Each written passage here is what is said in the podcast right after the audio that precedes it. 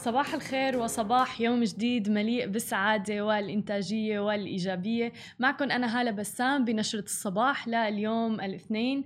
واليوم بدنا نحكي عن العديد من الأخبار منها تفاصيل قرارات جديدة عن الحكومة في دولة الإمارات وتغيرات جديدة بالإضافة إلى قرارات في المملكة العربية السعودية وعن سوق الأسهم في دولة الإمارات أيضا. خلونا نبدأ بأول خبر معنا لليوم حيث أعلنت الإمارات عدد من التغييرات التغييرات على صعيد وزارات الدولة ومراكز الخدمات الحكومية وتضمن هذه الإجراءات إلغاء 50% من مراكز الخدمة الحكومية وتحويلها لمنصات رقمية خلال عامين فقط.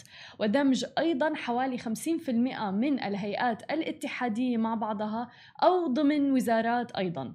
وتم أيضا إنشاء وزارة للصناعة والتكنولوجيا المتقدمة تعمل على تطوير القطاع الصناعي في الدولة. وتم أيضا الإعلان عن دمج هيئة المواصفات والمقاييس معها ونقل أيضا وزيرة الدولة للعلوم المتقدمة لتكون تحت مظلتها.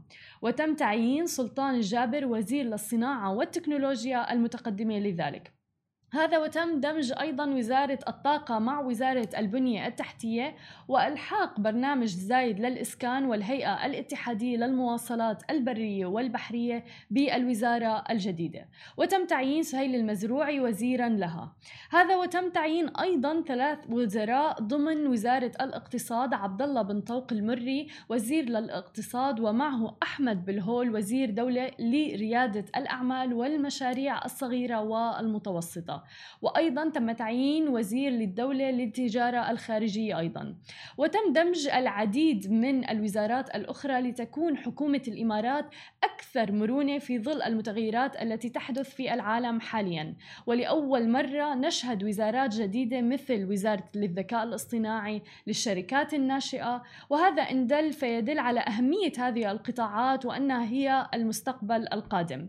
وطبعا مع كل هذه الوزارات الجديدة مدة عام واحد فقط لتحقيق الأهداف المطلوبة منها.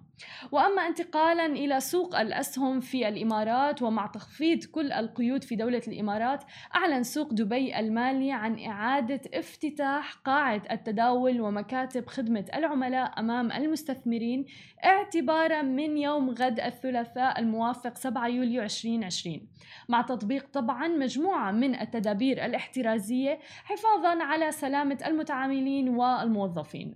وكان السوق طبعا قد أغلق القاعة ومكاتب خدمة العملاء أيضا بصورة مؤقتة منتصف مارس الماضي مع استمرار أنشطة التداول في السوق كالمعتاد.